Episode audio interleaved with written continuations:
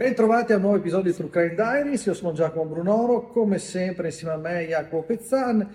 E la puntata di oggi del nostro podcast è dedicata a un tema un po' spinoso e anche magari divisivo, cerchiamo di capirlo insieme a voi.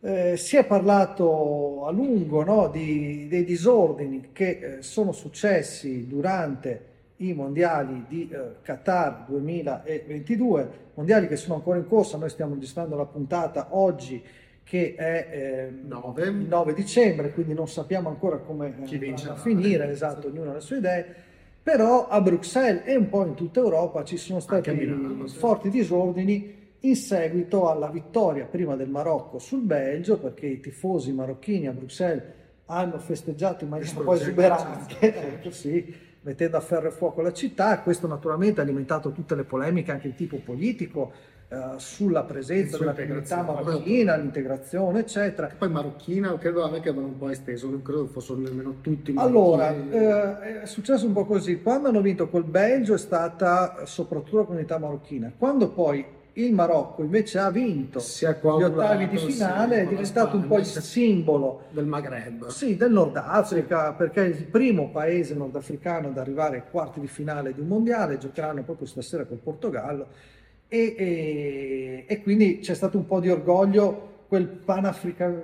Sì, panafricano. Esatto, esatto. Ma infatti io anch'io che ho, ero in giro per lavoro quella sera lì, ho visto che uh, nei bar o insomma nelle comunità si coagulavano diverse persone, non soltanto marocchine, ma anche algerine, tunisine, eccetera. Quindi... E poi appunto eh, stiamo qui eh, non certo a discutere il legittimo orgoglio per un risultato storico, pensiamo al Camerun Italia 90 sì, o al Senegal nel 2002. Cioè, parliamo di disordini, parliamo di macchine esatto. distrutte, parliamo di insegne sfasciate, perché anche a Milano ci sono stati un paio di episodi un po' turbolenti, Bene, un po' però, taciuti dalla stampa, bisogna dire non molto, però... C'è una città in Italia in cui però... Totale verific- controtendenza. Sì, si è verificato un fenomeno inquietante, insomma sta a voi capire e definire eh, l'episodio in questione, perché a Verona eh, alcuni ultras del Verona erano 13, ne hanno fermati alcuni minorenni e quasi tutti legati all'Ellas Verona, sappiamo che quella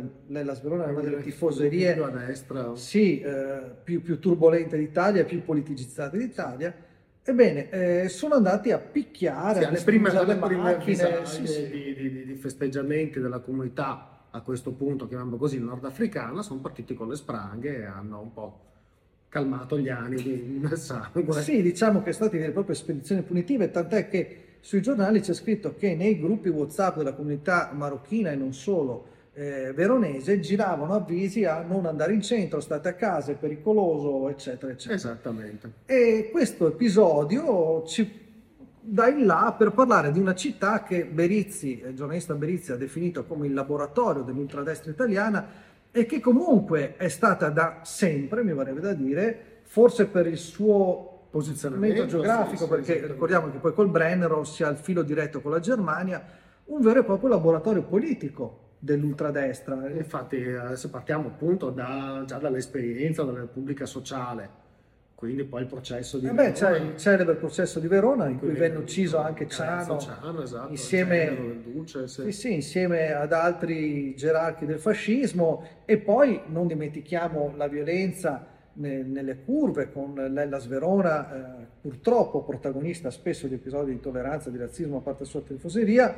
Il caso poi, di Ludwig, l'emblematico caso di Ludwig è un caso appunto anche lì di un, un'entità, un gruppo, un duo, non lo sappiamo, non lo sapremo probabilmente mai. Sì, si era parlato, non ti ricordi, del terzo uomo, di una vera e propria certo. associazione delinquere, ma nemmeno nazista. Fascista, nazista, sì, sì. nazista dichiarato, quindi uh, di cosa stiamo parlando? Che città è? Eh, eppure, e in più c'è un altro aspetto uh, che va in questa direzione, perché ci sono esponenti politici eh, veronesi che sono legati a doppio filo con il mondo dell'integralismo cristiano, neanche cattolico, quindi parliamo di messe in latino, parliamo di tradizionalismo, parliamo di tutto quel mondo. Pre-concilio esatto, esatto, quindi eh, che da sempre non flirta certo con l'estrema sinistra, eh, con ma, ma anche con, lo, sì, con, con, i moderati di centro, sì, parliamo di.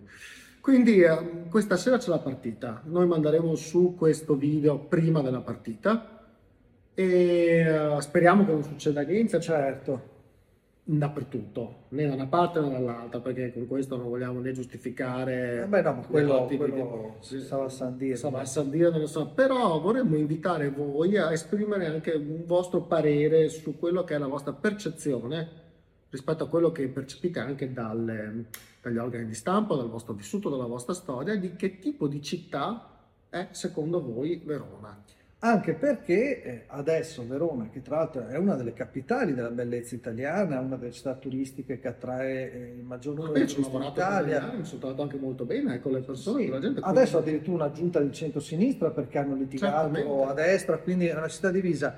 Eh, però appunto ha Sotto questo, braccio, bravo, sì. questo come se fosse un fiume carsico, questo, questa ombra, questa presenza inquietante che appunto, come dicevi giustamente te, non è neanche di nostalgia del fascismo, è proprio no, di, no, di, adesione al nazismo, cioè andiamo ben al di là. ed è strano che comunque questa cosa continua ancora. Evidentemente ci sono centri di potere neanche tanto occulto, mi verrebbe da dire, che, che continuano ad esistere. Quindi, cosa ne pensate? Esatto, che a voi la parola. A voi la parola, noi restiamo fuori, sospendiamo qualsiasi tipo di giudizio quello che abbiamo scritto nei libri è chiaro, eh, gli esempi se volete leggere nei nostri libri, ma comunque trovate molto materiale anche online, quella che è la vostra idea, la vostra esperienza, anche chi c'è stato, chi vive lì, chi ci ha lavorato. Assolutamente. Noi con questa domanda un po' inquietante, mi verrebbe da dire, chiudiamo la puntata di oggi e alla prossima. Ciao.